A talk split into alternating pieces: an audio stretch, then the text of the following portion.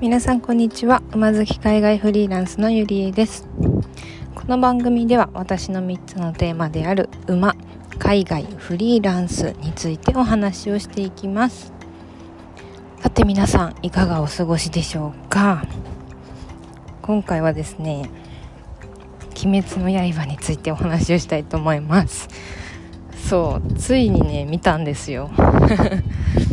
なんか私が初めての「鬼滅の刃」知ったのはですね3月4月ぐらいだったかな確か。うん確か。なんかあの緊急事態宣言であの学校とかね行けなくなったじゃないですか。でその学校行けなくなったの親戚のねあの小学生の子がいてなんかその子となんか、まあね、やっぱずっとね外にも出れずお家にねいる子供たちもたくさんいるっていうのねニュースでも聞いてましたのでなんかこう私にできることないかなと思ってたんですよ。でそれをなんか考える中でそのたまたまねなんかいとこがいとこもそんな状態だっていうのを聞いて、まあ、最初はその子供向けの英会話オンラインでね Zoom とかでつないでオンライン英会話とか しようかなと思ってたんですけどなんかなんかそんなねゼロでまあやったことないのがまあなんかね経験もなくお金も取るっていうのもなんかなと思って私自身もねこうどんな感じか分かんなかったのでまずそのいとことの英語レッスンやってみようと思ったんですよ。でそれをやっていく中でやっぱりこう普通のね英語レッスンだったらたくさんありますし私の場合はその英語を学ぶ上ですごく大事なことが一つあると思っててのなんかありきたりな何て言うんでしょうね。ありきたりな例文とかで学ぶんじゃなくてなんかやっぱ自分の好きなこととね掛け合わせることによっての英語って多分格段に楽しくなるしなんか苦手意識も減らせると思うんですよ。そうそういうのがあってそのいとこにねなんか今好きなものとかないのっていうのを聞いたんですよ。そしたら「鬼滅の刃」があってねみたいな。もうなんか私最初なんか亀裂？みたいな。亀裂？なんか亀裂に入亀裂が入ったのかみたいな。刃も分かんなかったからなんかもう本当に解読不能で音だけ聞いても全然分かんなかったんですよ。でもまあその子が好きって言うしそれをね題材にあのー、まあ、その子小学生小学4年生だったんですけどあのー、なんかアルファベットとかね例えば「あいうえお」って書いをローマ字で書いてみたりとかまなんかそういうのもちょっと勉強するっていう、まあ、お母さんの希望もあってその「鬼滅の刃」のキャラクターをローマ字にしてみるみたいなのを英語のレッスンでやったんですよ。そしたらなんかそうもうねめっちゃ漢字難しいしなんかそのギャギギュゲギョとかめっちゃ出てくるじゃないですか。それはまあローマ字の話なんですけどなんかすごい漢字も難しいし名前もねすんごい長かったりとかそうそれでなんかもう私の印象としては「何これ?」みたいな感じなんですけどまあその英語レッスンがきっかけで「鬼滅の刃」がまあ日本で流行ってるっていうのを知って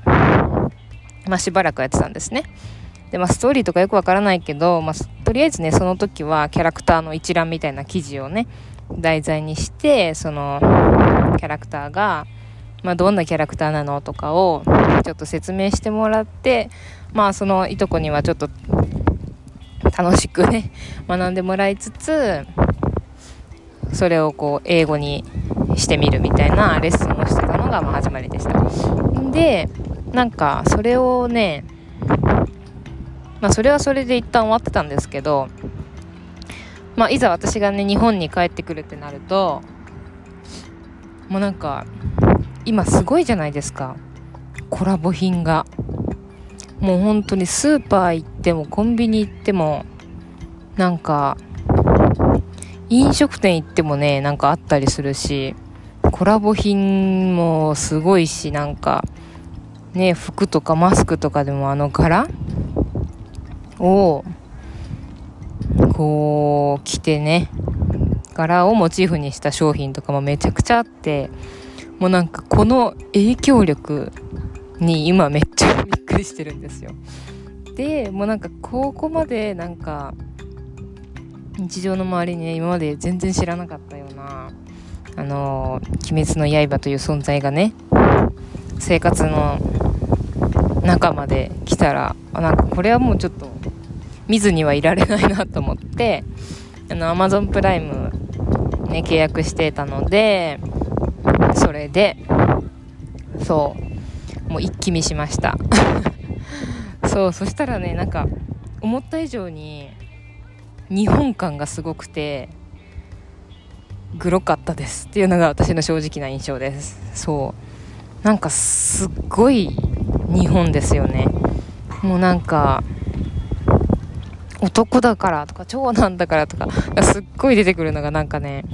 なんか守らなきゃみたいななんかそれがねすごいそこに日本のなんだろう精神みたいなのものをめっちゃ感じたのと、まあ、なんか小学生の子が見てたって言ったからなんかあんなにちょっと結構グロいじゃないですか。だからなんかあのなんかあれ結構衝撃的でしたね。うん。今ねそう全部あのアニメ版は見て映画館もね行こうかなとかちょっと思ってるんですけどなんか映画館ってもうスクリーンいっぱいだし音も大きいしなんか 結構グロいからどうしようとか考えながらそう。行こうかな行かないとこうかななんて考えてます。はい。なんかねやっぱりこう日本のこうトレンドを知るとかねこうすごい大事だなって思いましたね。なんかこう海外にいるとなかなかその日本で今何が流行ってるとかこうどういうことが話題かとかってなんかやっぱテレビも見ないし結局生活がないからその流行ってるっていうのもこう実感しづらいんですよね。今ってこうニュースとかもう全部ねこう自分の興味のあるものが出てくるしそのニュースじゃなくて SNS とかも結局ね自分の関心のあるテーマをフォローしてたりするのでなかなかこうフラットな情報が入ってこないんですけどまあ日本に帰ってきて今34ヶ月ぐらい過ごしてそのねフラットな情報っていうのをねすごい感じて「鬼滅の刃」を見ましたっていうお話でした。はい。皆さんも「鬼滅の刃」見ましたか？っていうかあれテレビでやってるのかな？うん。テレビでもやってるのかな？わかんないですね。そう私ね今テレビないのでそう基本的になんかそういうネットのサービスとかを使ってねなんかパソコンで見たりとかしてるんですけど。うん。まあでもあれだけやってるならネット配信だけじゃないですよね普通ね。そうそうそうとか思いながらちょっと見てました。